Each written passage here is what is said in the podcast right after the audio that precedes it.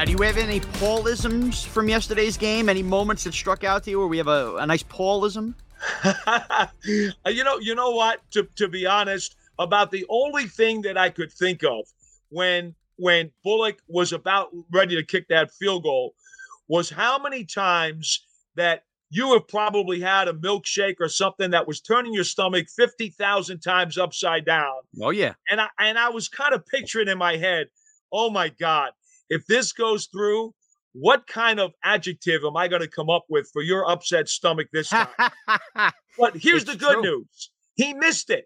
So I didn't have to come up with one. So we're going to kind of relieve the fans I like of it. coming up with a Paulism this time. I like it. Okay, the biggest question mark surrounding this game, Paul. We know he was banged up going in and all week, but the use of Kadarius Toney is going to leave every Giant fan scratching their head because talent-wise, to talk about how great Barkley is. Toney has exhibited that. We've seen it with our own eyes last year when healthy. And then he's in and out, and they're running force plays for him, right? An end around, and then they run that play where Kadarius Toney is going to kick back and throw it. And to Toney's credit, he didn't force anything that wasn't there. He could have been sour after not playing all game and keeping that. But what the heck is going on with Kadarius Toney, Paul? You got to remember something. Toney was ramped up throughout training camp after the offseason knee procedure.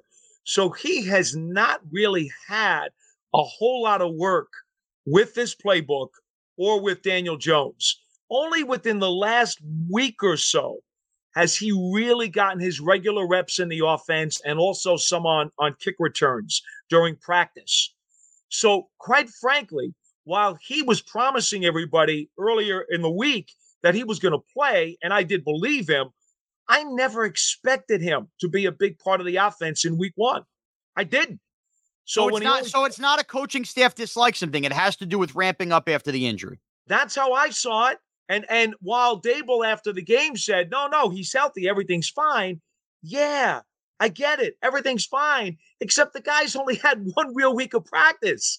So Right. wh- I, I don't understand what the controversy was because to Well- me, when you have Richie James doing what he was doing in the game, and they're very similar style of players in terms of being smaller, smurfish, if you will, uh, and also on special teams. You know, here's the thing, Sean. I told you guys this, and I and and, and I mean this. Daboll is very, very varied with his player deployment and his player usage.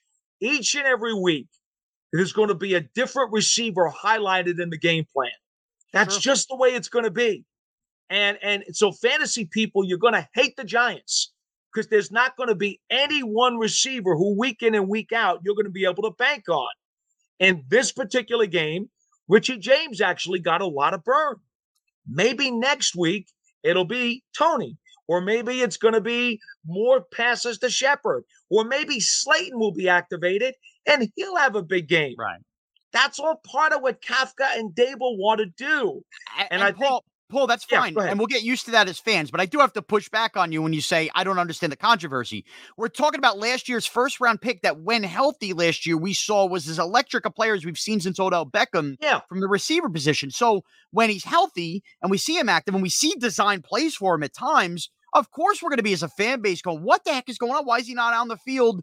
You know, more of this. He might be our best threat to throw the ball to in this game. So But if I he's only told- practiced for a week, I totally get where you're coming from. He's only practiced from a week and a new system and all of it. And I'm not even fighting back. Like that would make sense to me, bringing him along slowly. But it's totally understandable to look at the Giants and go, well, Richie James is out there. You know, Kadarius Toney can make plays. You need every playmaker you can get. I understand the fan base being antsy. I think you explained that well. And, you know, we'll see as the season goes on. I would add this, Sean. You, as you just mentioned, on the game-winning drive, he was in there, and they were actually going to run a wide receiver option where he wanted to throw it to Sills Right. until the pressure got in his face, and he makes a great decision he does. and then a great juke to actually gain positive yardage on a four-yard game. Right. Yeah. So to me, he was definitely they they unleashed him, if you will, in a key part of the game with a surprise play that the Titans were able to short circuit, and yet Toney still found a way to get something positive out of it. I I I just think that's good. Yeah, no, and, and, I and I think that's actually positive from the you know for anybody who might dislike Toney thinks he has a bad attitude. Toney could have been very disgruntled yesterday about his lack of playing time and tried to play hero and chuck that ball up, and he didn't. He ate it, found a way to be electric, and it just something. I to me, I now that the Giants have beaten the Titans and Dak Prescott's hurt, you know, I'm sorry. Expectations have changed, whether we like it or not, and I, they just have. They just have, Paul. We saw it. We saw a team that could have won seven games and won a division in 2020. That's on the table in this division this year. I don't want to throw Kadarius Toney away. Now, we'll end with this. Uh, before you go anywhere else, Sean, yeah. there's a reason they call it Overreaction Monday. I'm overreacting, man. I am in. Uh, get me to wild card weekend, Paul. I am all the way this weekend. Okay.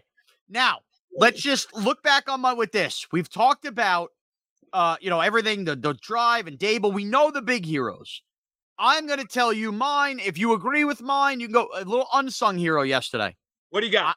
Oshane Ximines was phenomenal. The fact that this team did not have Kayvon Thibodeaux or Azeez Ojulari, and knowing the tackle problems the Titans had, that team setting the edge did a good enough job. Oshane was, eh, you know, deflecting passes left and right. He had a couple good quarterback rushes as well. He's been a dog turd for a couple of years for the Giants, but under Wink Martindale's defense, I thought he was excellent week one, Paul. That was my unsung hero from week one.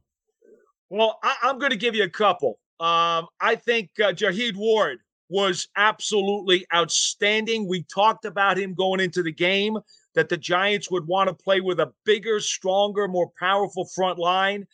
And I thought that Ward, especially on, uh, I believe Brian Baldinger has already highlighted one of his tackles on Henry on Twitter. Uh, he absolutely body slammed him through the turf at Nissan Stadium. Uh, when you do what you did to Henry, holding him to under four yards of carry, uh, and making him basically a non-factor in the game, uh, wow, wow, Ward stepped up big. Now, again, Wink Martindale went with the bigger, more powerful, stronger situation because they knew the opponent they were playing. This is all going to change when Thibodeaux's healthy and Ojulari's healthy. Hopefully, by the way, I understand there's a lot of optimism for the Panthers game. They will have different guys who yeah. are going to play different snaps and different packages. This package called for Ward. And, you know, he's never been a big stat monger in his career, but I thought yesterday he played yeah. extremely big. And then I thought the other unsung hero to some degree, uh, you really want to go deep. How about Nick McCloud, special yeah. teamer, who got just hurt. got picked off off of waivers from the Bills and hadn't even played a preseason game with the Giants. Two special teams tackles, forced a fair catch where he was in the receiver's grill and played gunner opposite Matt Breida. Breida, by the way, got caught inside on the 40 plus yard punt return in the first quarter, which I'm sure that they're not going to be happy about. But I think McCloud and Breida look like that's going to be the duo that may try to lead this coverage unit as they uh, progress during the season. Yeah, and Jamie Gillan, obviously, it wasn't his fault on the botched uh, snap, but he had a booming punt too. I thought that was really good for special teams as well just so much, so much to like. And by the way, Jihad Ward at one point when he makes the big tackle early when they're down seven nothing, he fires up the sideline. It just I, that kind of emotional leadership the Giants have been missing. You know, that's Brandon Jacobs like. Yes. So just hopefully yes. we turn. This is his well, nickname, by the way, is called Live Wire. That's okay. his nickname, Live Wire, because of the energy that he brings to the team on a consistent basis. And remember, you cannot download this podcast on LimeWire. It's only available on the Audacy app and everywhere else podcasts are available. Paul, it has been such a pleasure that we didn't have to yell at each other because the Giants have lost 44 to 10 to start the year. there is optimism. We're going to have another episode later in the week where we look at Carolina. We look ahead at the schedule that might break the Giants' way here in September. We can dream a little bit, Paul. We can have a happy Monday. You could follow Paul at Giants WFAN and follow me at Morash CBS and Adam Arbrecht. Great job producing. Paul, hey, we're going to live in our glory. We haven't had this in a long time. The Giants are over 500. We're undefeated, pal. My goodness, I'm just so glad that for the next week, your family will have peace. They will have peace. They will have peace. My wife's already cooking meatballs today. It's a happy Monday here in the Morash household.